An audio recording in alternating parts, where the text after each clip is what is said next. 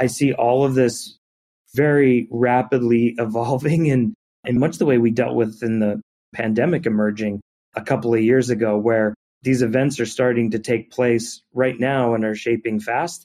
How do we shift our risk assessment and control programs quickly enough to account for them?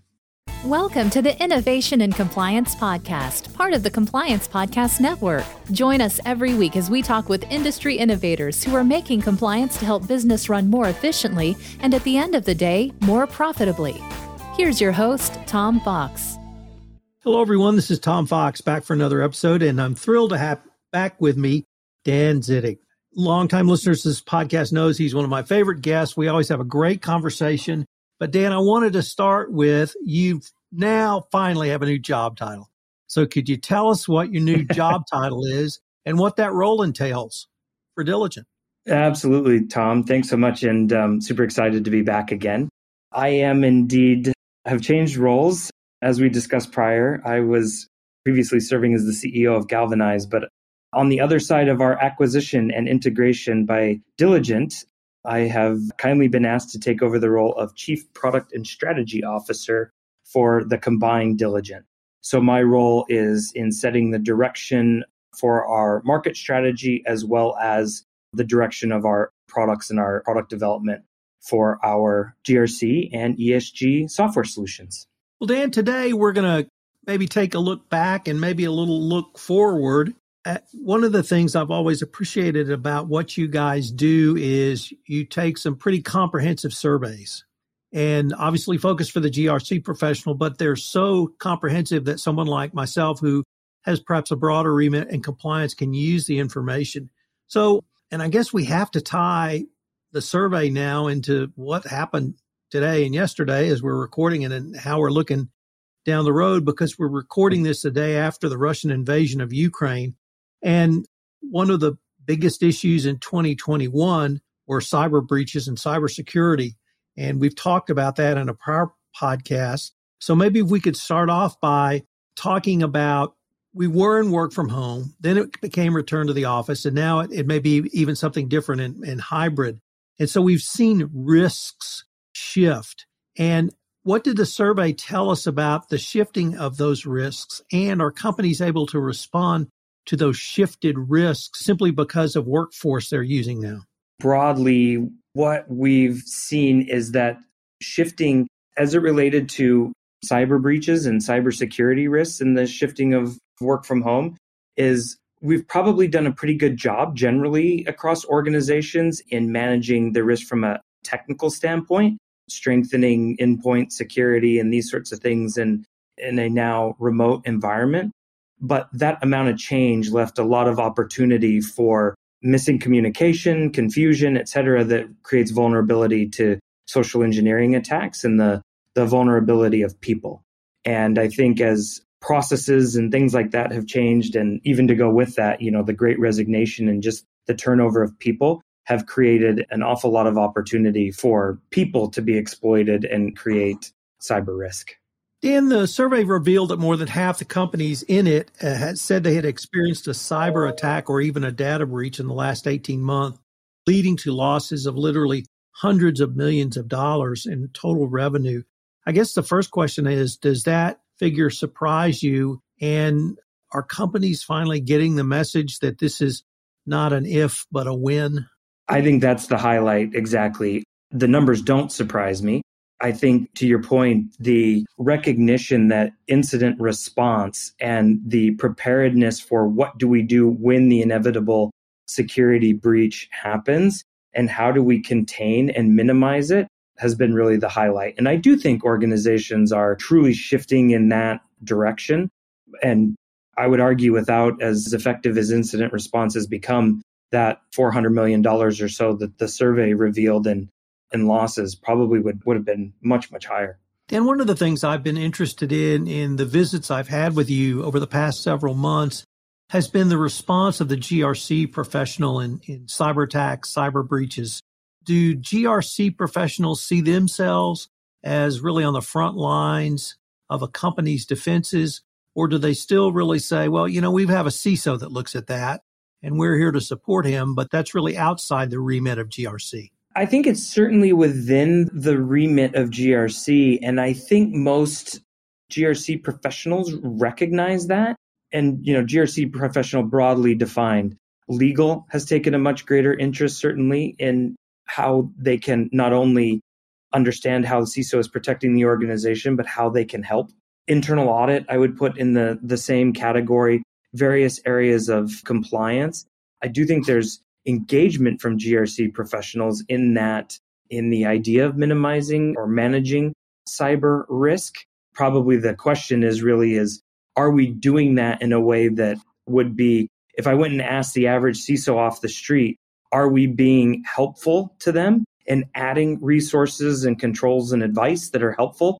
Or are we seen as largely a, a burden while they're trying to protect the organization? And I think there's still work to be done in making sure that everything we're doing from a policy and a controls and a compliance standpoint is actually adding value for the CISO and helping them deploy their programs as opposed to just feeling like they're being checked on by the police to see if they're doing it right. And I'd like to now turn towards ESG. And this is once again a topic we've touched on over the past several months. We're probably going to be touching on it on the next several months if we get to visit for more podcasts. But I'm really concerned with how you or the survey perhaps showed how GRC professionals see ESG. And is this something that the collective we can help elevate and engage GRC professionals? Or what does the survey give you some comfort around, if any? The survey gives me comfort that it's on the radar now. I think we were, in some respects, in many organizations, a bit behind there has been a huge capital inflow into investor funds and that sort of thing that are aimed at directing investment towards more sustainable businesses and that sort of thing that has really ramped up over the course of the last five years.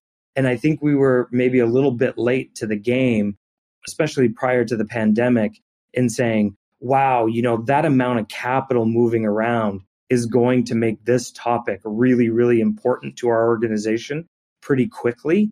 And had we recognized that, we could have been a little bit further ahead of it. I think the survey does indicate now it is definitely on the radar. But to a large extent, I think that's come in large part due to regulation. So the EU has leveled quite a bit of regulation around ESG and environmental sustainability in particular. And seems very clear that the SEC here in the US is going to do a, something similar. You know, I think that has motivated us to get in gear, but I do worry that it turns the exercise into a compliance exercise with some risk for greenwashing and those sorts of things. So I do think the regulatory ask for disclosures around topics of ESG is a great first step. I think the next step for us as GRC professionals is to embrace that and put in place programs that are authentic in their intent to address ESG related risks and concerns versus purely making sure we can comply with the disclosure requirements. Dan, you touched on one of the things that I think has really fueled the explosion in growth on ESG, and that's investor dollars. But it's not simply investment funds that are leading this effort now. Private equity companies, banks are looking at this issue if someone wants to borrow money. Even insurance companies are now assessing ESG risk as a part of an overall insurance risk management review and strategy. It's a long winded way of saying that if companies want to access capital, they're going to have to have an ESG program in place. Is that message, which I call the market message, is that helping to drive this really even beyond the regulatory framework you reference? Enormously so. I think the regulatory stuff sparks a known need. And then do think we're coming around to recognize it's not just consumers that are speaking with their dollars in, in where in spending with sustainable and well governed businesses, but all those forms of financing that you just described. As we continue to navigate periods of significant economic uncertainty here, and of course we have concern for where, where capital comes from, I think it is making ESG a conversation, you know, for the CEO, not just the CFO or the sustainability officer. It's something that is moving quickly towards it just needs to be integrated into our business in a way where we can demonstrate strong governance, strong practice all the time. because we will inevitably have needs for investor capital, bank debt, marketing programs with our consumers, et cetera, that demand we're able to actually demonstrate our commitment. Messages I'm trying to get to the GRC profession is the GRC needs to be a part of this, and they need to be a big part of it. They need to be a part of it for many of the reasons you articulated, which is the validity of the ESG exercise, but also the technical expertise in corporate governance, in setting up policies and procedures, and really the things I see GRC professionals doing on a day to day basis in other areas. And ESG, in many ways, you know, there's not an ESG degree in college, there's not an ESG MBA. We don't have ESG people coming out of universities to run these programs because it's so new. It's a long winded way of saying that there's really, at this point, no corporate overlord for ESG, or conversely, there's a lack of ownership. Many people may be assigned it, but you know, you still have a day job. And so, how do we maybe get the GRC professionals to see that, you know, you guys really are well suited to, if not run this program, play a huge part in it because the things you do every day. And don't be afraid of the E. You may not be an environmental lawyer, but you know how to run a program. You know how to set up policies and procedures. You know how to monitor. You know how to improve. You know how to test and you know how to report. So how can we maybe have that conversation with the GRC profession that they have not only a huge role to play, but even conceivably an ownership role in this as well? I completely agree. And I don't think the sort of, well, I'm not an environmental expert is a reason to not take that sort of lead role and that that kind of responsibility. It's definitely a conversation that's going on at the board level about ESG. From there, it is starting to translate into there being board committees as well as internally having ESG committees that include stakeholders across legal, sustainability, safety, audit, etc. I think trying to create that source or that center of excellence, whether it's an individual person or role, or that kind of an internal committee, I think is really important because there is too much inherent in this kind of nebulous term, ESG, probably for any one person to run, but making it a business objective in the way that profit is a business objective and splitting the responsibilities across those different lines of defense or those different functions in a way where somebody like a board committee or an overarching internal ESG committee can get a combined view of how effective do we think we are from an ESG standpoint and perhaps doing that relative to one of the the many industry best practice frameworks that are out there I think should be the goal. If we have a committee or person who's driving that the ask for that view, then we can split downstream the programs necessary across different functions in the organization to create that. Dan, now I'd like to turn to uh, top risk in 2022. And as I mentioned at the start of this podcast, we're recording it the day after Russia invaded Ukraine. So one of the risks was geopolitics. So it seems to me that's a perfect time to for us to talk about how risks have changed because of that invasion and really how the GRC professional may need to think about responding. So obviously economic sanctions can come into play. Your supply chain may be affected your customer base may be affected. But from where you sit and Diligent sits, what are some of the top two or three things that, that you would counsel a GRC professional to start thinking about literally right now? First and foremost, I mean, there's certainly has to be a discussion about heightened awareness for cyber breach. I think that's an, an obvious one. What may be harder, the potential big impacts on the organization that aren't necessarily in the news the way cyber breaches are. So even if your organization, if it's a reasonably large organization, even if you don't do any business in Russia or Ukraine or, or the region, you inevitably have, for example, employees that have family there, or you have vendors that have operations there.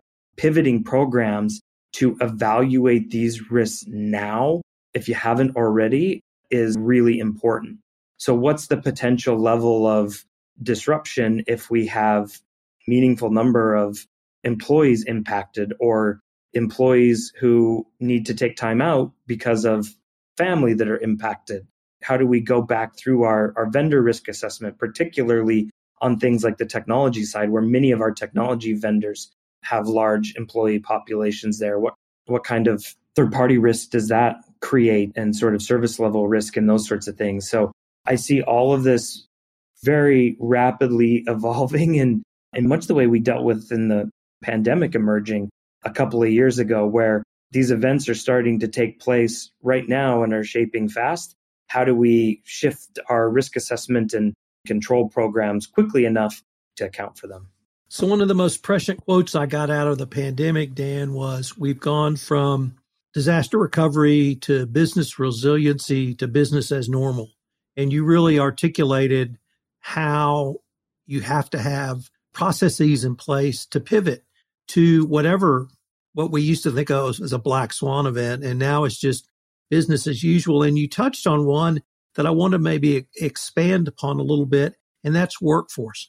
You talked about it in the context of people who may have employees in Russia or Ukraine or other countries in that geopolitical area. But of course, and then you also touched on earlier the great resignation, but the workforce turnover, how do you see that as one of the top risks going forward? Or is it kind of a summary of everything you've told us so far? I've actually seen, depending on which kind of function you're talking about, ranging from internal audit to HR itself to others, I've seen quite a bit of shift towards a risk management approach to turnover over the course of the last year. And I think for a couple of reasons. As you described, there's events that are impacting our workforce. Russia, Ukraine is the most recent of those. Turnover is employee churn is higher than forecast at basically every organization I talk to. And so, how does that impact operations? And then the sort of nagging threat of inflation. And if salary inflation continues at the rate at which it is now, what kind of budgetary issue does that cause us in our ability to fill or refill open positions? And for all of those reasons, it's worth not looking at it purely as an outcome, but as a sort of top 10 risk that should be covered as part of the risk management program. And as a third top risk that's seen in uh, 2022, it's increased regulation. And you mentioned particularly the EU around ESG, and they've led kind of the regulatory lead on that. And perhaps we'll get something from the Securities and Exchange Commission. But both in the EU and the United States, we've seen increased regulation around such disparate topics as human trafficking and modern slavery to and a competitiveness. So I was wondering what the survey showed or what you're hearing literally from the marketplace about the increased regulations and how they relate to the risk for the GRC professional. Yeah, those couple you gave there are really good examples and in really in every regard I would consider those to broadly be associated with ESG as well. Human trafficking and, and those sorts of topics being a big part of a big part of governance and, and social governance. I think that is the category of regulation that is changing the fastest. I think it's the breadth of, of where that's being implemented that causes such great concern. So, indeed, to your point, yes, the EU and yes, the SEC are imposing these on large and publicly traded organizations, but a number of these sorts of issues are coming through the, the banking regulators as well, through various industry specific regulators and just the the sort of the triangulation of saying all of a sudden I'm being asked for some kind of disclosure about carbon as an example from multiple directions it makes it an exercise where geez we're not just going to be able to fill out questionnaires or or track in spreadsheets. I'm going to need a broader program for managing these shifting compliance obligations in a more nimble way because I'm getting multiple similar sorts of obligations coming through from multiple regulators where I need to map and be able to minimize the regulatory burden. So, Dan, one of the things that once again we have touched on in several of our podcasts is real time reporting capabilities for the GRC professional. And I think one of the things I know you have talked about this, you've tried to to work towards this, but how does a lack of real-time reporting capabilities hurt the ability of a, of a risk professional to give an accurate picture of risk to the board of directors? And I'll even make it more interesting by saying that's the G in ESG.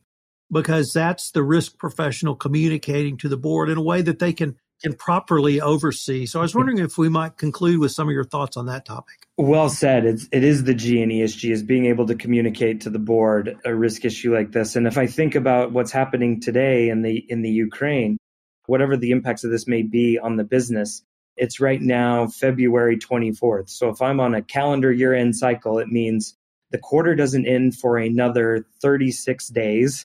And it's probably another 30 days or so past that when I have a board meeting. And at that point, I will prepare a slide deck that has been stale for some period of time.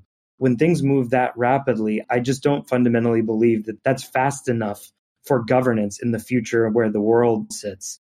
So being able to, I would even maybe shift your question a little bit to say, risk professionals too often are asking, why don't I have real time information instead of actually being the one out creating it, bringing in the technical skill necessary to be able to analyze data fast enough to get real time insight.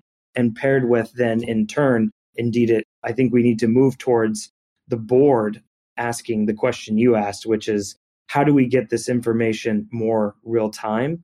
And how do we think about that in our, our board governance processes? And shouldn't we be more open to that? Because governance will truly need to move at a speed much faster than what it has in the past enabling the board to be able to see indications of governance failing in between the board meetings is just as important as being able to discuss it after the fact when a board meeting occurs. And so that's certainly why I spend my time focused on technologies because I think that's the tool that shifts the paradigm on how we think about governance and how quickly governance processes should move. And unfortunately, we are near the end of our time for this episode, but I was wondering if our listeners wanted any more information on Diligent, what would be the best way for them to find out? Thank you. Yeah, definitely visit us at diligent.com, spelled just like it sounds. We are the global leader in GRC software and certainly board governance, over a million users and 700,000 board directors around the world who use us. And, and we look forward to continuing to support the community, try and make that future governance or what we like to call modern governance a reality. Well, Dan, thanks again. It's always a pleasure, and I look forward to continuing this conversation. Thanks so much, Tom. Enjoyed it as always. If you want to stay up to date on the latest innovations in compliance and help your business run more efficiently, subscribe to this podcast and help spread the word by leaving a review.